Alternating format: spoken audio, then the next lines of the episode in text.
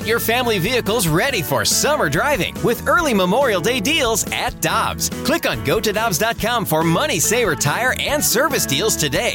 Dobbs, with forty-three locations, real deals are always close by. Another day is here, and you're ready for it. What to wear? Check. Breakfast, lunch, and dinner? Check. Planning for what's next and how to save for it? That's where Bank of America can help. For your financial to-dos, Bank of America has experts ready to help get you closer to your goals. Get started at one of our local financial centers or twenty-four seven in our mobile banking app. Find a location near you at bank of america dot com slash talk to us. What would you like the power to do? Mobile banking requires downloading the app and is only available for select devices. Message and data rates may apply. Bank of America N A, member F D I C. All right, tons of text here, and Jeremy Rutherford will add to this because he's written about it so much. But uh, my best friend named his son Griffey. That's from the three one four. Uh, LOL, I am named after Michael Jordan, born in nineteen ninety. Uh, also, we named our new dog Stanley after the Stanley Cup. Uh, from the four three four, my baby boy is named Ozzy Dean after Ozzy Smith and Dizzy Dean. Wow. Uh, let's see. We also have, uh, uh, we already know we'll, we'll name our son Jaden after Schwartzy. Uh, my friend named his daughter Layla at, right after the Blues won the Cup. Oh, wow. Here's one from the three one four. I was named after Brett Hull. I was born in ninety-one. We head now to the Brown and Crouppen celebrity line. And uh, Jeremy Rutherford, Blues insider from The Athletic. I know that you've written a lot about this and talked to a lot of people who have been named after or named their kids after members of the Blues. Yeah, I did. I wrote a story about this uh, several months ago, and I got to say it was one of my favorite stories to write and just talk to some of these people and hear the stories uh, behind it. You know, you heard a, a lot of uh, dads pulling in the household trying to get the, the wife to okay naming uh, their kid after a, a Blues player and, and what that took to pull that off. And my favorite one, guys, was uh, when I when I talked to the family that named their son Vladimir. So this is uh, obviously an American couple that lives in Saint Louis, and she said the funny part was when they'd go to uh, the grocery store and, and he'd be sitting in the cart, and uh, she'd say Vladdy, Vladdy, and get a lot of tur- uh, a lot of heads to turn. That's great. By the way, uh, you'll want to tell your partner this one too from the three one four. Here's one for you, Randy. I'm a lifelong Blues fan, and my son's name is Barrett with just one T. Yeah, there you go. So, uh, named after Barrett Jackman. Lots of them. And when I did a story on Justin Falk a couple days ago, I called down to Carolina and interviewed one of his former uh, defensive teammates, uh, Brett Pesci, and uh, Brett is named after uh, Brett Hull. How about that? Wow. That's amazing. Well, speaking of Justin Falk, J R, he seems to have found his way with the Blues. He's sticking up for his teammate, getting in a fight the other night, and he just seems to be playing on a different level. What are you seeing in Justin Falk compared from last season to this season?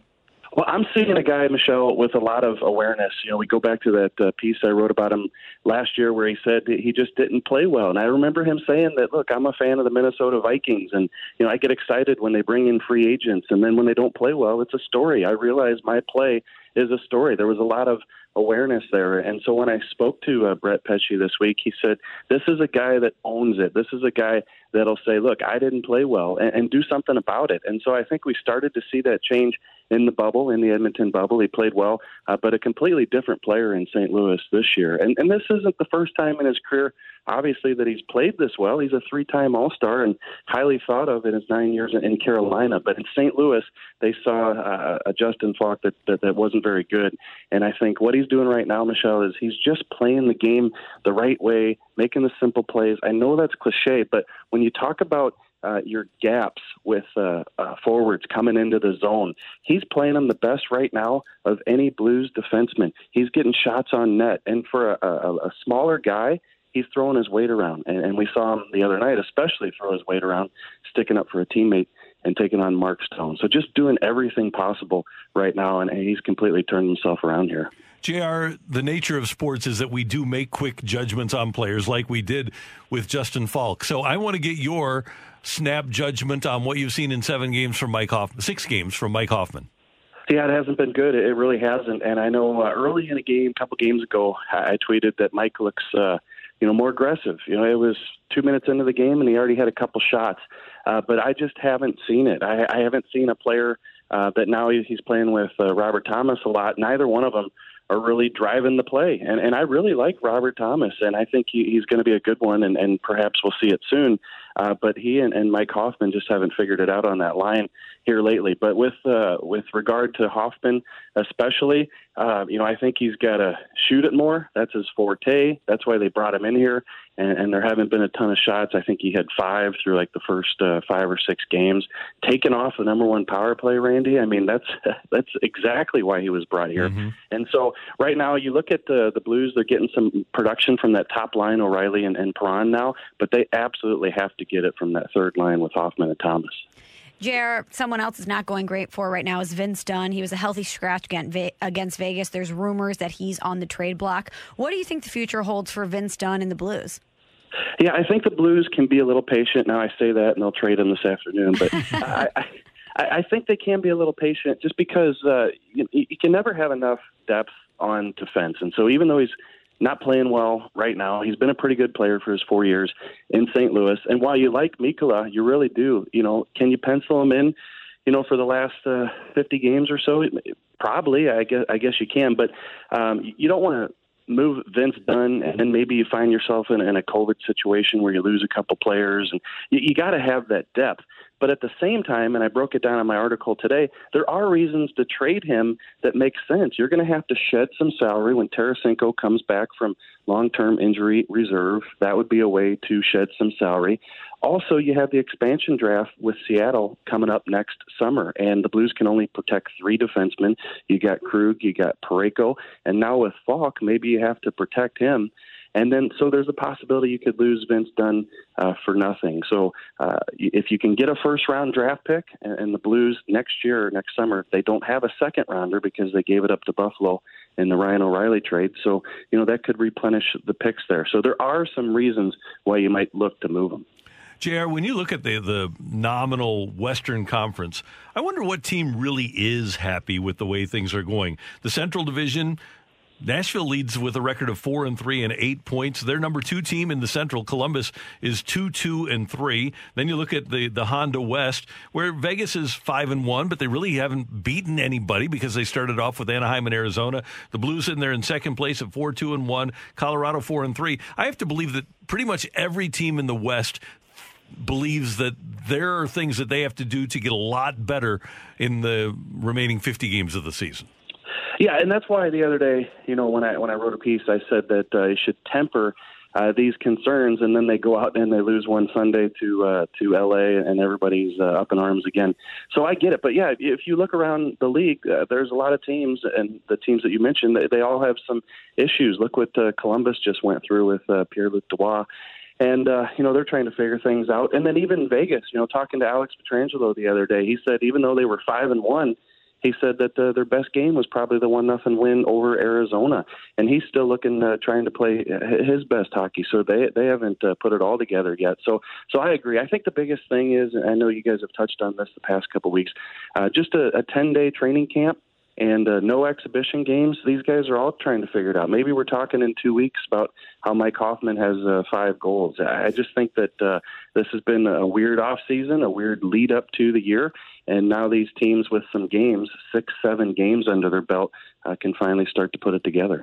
And I want to talk about something. You brought up Pierre-Luc Dubois, who got traded last weekend for Brian, uh, Patrick Laine. He goes to Winnipeg, and Winnipeg says, oh, man, we finally got that center that we've been looking for. And they obviously have some really good players up the middle. But now Columbus has nobody. And you look around the league, J R, at what the Blues have, the fact that they can move a guy like Thomas around or Shen around. But when you have O'Reilly, Shen, Bozak, Thomas, Sunquist, there are not many teams that, from a depth perspective, are better up the middle than the Blues are. Yeah, and you can put uh, Barbashev in there if yep. you didn't mention uh, his name. It's just a group of them. And, uh, you know, something funny is when I was working on that piece yesterday on, on Vince Dunn, and, you know, you put out a memo to all the uh, beat writers across The Athletic and, and say, hey, you know, if uh, if Vince Dunn is, is on the block, would your team be interested in him? And uh, and what do you think they would offer for Vince Dunn? And, and I, I remember one of the writers responded to me and said, hey, how about a center? And I said, no, I think they're okay there. So uh, Doug Armstrong, I wrote about it recently, has done a tremendous job of rebuilding Uh, the center position, and, and Randy and Michelle, you guys both know, I mean, we can go back uh, just a handful of years, and the Blues had nothing up the middle, mm-hmm. but you make the trade for Shen, uh, you make the trade for Sunquist. You get Robert Thomas in the first round of that draft. Um, they they are just uh, loaded up the middle. Again, you like to see more from Robert Thomas. I, I think he's developing. Uh, but uh, but but yeah, you're right. Columbus, a good team, but now with that situation with Dubois, nothing up the middle. So uh, they're going to have to find something. Jerry, you wrote about this at The Athletic as well, and everyone should check out the great work that you're doing there. But the N H L announced that after reviewing it, they're not going to suspend Mark Stone for that hit on Tyler Bozak. What do you think? Was that the right call? Yeah, I saw Randy's tweet, and, and Randy, uh, it made me think uh, you would have liked to have been on that email thread yesterday with the player safety department when I was talking to them to ask them a few questions, you know, because obviously you don't put any of your own opinion or your own Uh, emotion, what you thought about uh, the play when you're talking to those guys. But that's what they explained to me. They explained that they felt that there wasn't a lot of force with uh, the hit, and, and the contact wasn't, uh, the point of contact wasn't uh, the head. And uh, there is an injury. Bozak won't be in the lineup uh, tonight, but uh, according to player safety, this isn't from the Blues. The injury occurred when he hit the ice. You know, you could say the chicken or the egg. Well, he doesn't hit the ice if uh, he doesn't get hit the way he did.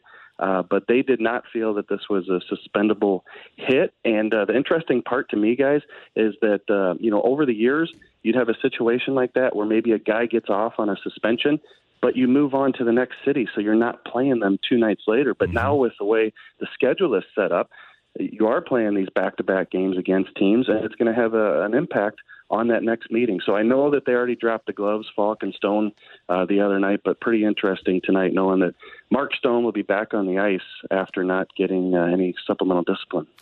Last thing, J R, based on what you heard from the players and Coach Berube after the game the other night and then yesterday, and based on the way that the Blues have played the second of these series, what do you expect to see in the early going tonight from the Blues? Well, it's, it's one thing with these second games, right? So they're four and oh in the first game and, and oh two and one in the second game. So they're going to get a chance to get their first victory in the second game tonight. The one thing I can tell you, uh, you know, the, the contact with the players a little bit limited with these brief Zooms that we get. Uh, but uh, they're aware of it, and they know that they haven't played well. And, and they, you know, the things that you would think they would say, uh, got to have more passion. Craig Berube has said that in, in these second games. They got to understand the determination level of these clubs. And, and this isn't L A or San Jose, no dis- disrespect to them, uh, but, but Vegas is a good team. They're obviously uh, looked at uh, at the top of this West Division, got off to a really good start. And uh, we're down by two goals in the third period the other night. So I do think we're going to see a hungry Vegas team. And, and uh, the Blues, for once, in a second game, are going to have to put it together and come out and play like they mean it. Jeremy and I both covered the ninety-nine Rams, and they had a strength coach named Billy Long who would get the team fired up by uh, chanting, gotta go to work, gotta go to work before games. That's what they, they need Billy Long, right? They need a gotta, gotta go to work guy. They do, they do. They need some sort of T-shirt with the "Got to go to work" on the front, and you know, hey, let's figure it out in second games on the back or something. Exactly. J R, always great to have you with us. Keep up the great work at The Athletic, and we will talk to you soon. Hey guys, thanks, brother. That is our friend Jeremy Rutherford from The Athletic on one oh one E S P N. Want your business to have the best opportunity for success? Take a tip from tech industry leader Intel when you move or expand in Ohio. The new Silicon Heartland is the place forward-thinking business leaders find ample talent, a highly ranked business climate, convenient central location, plus an especially low-risk environment for site selection. Where else can you have all the room you need to grow while rubbing elbows with the giants in your industry? Visit success in ohio dot com today. Let me guess. Unknown caller? You could reduce the number of unwanted calls and emails with online privacy protection. The latest innovation from Discover will help regularly remove your personal info, like your name and address, from ten popular people search websites that could sell your data. And we'll do it for free. Activate in the Discover app. See terms and learn more at discover dot com slash online privacy protection.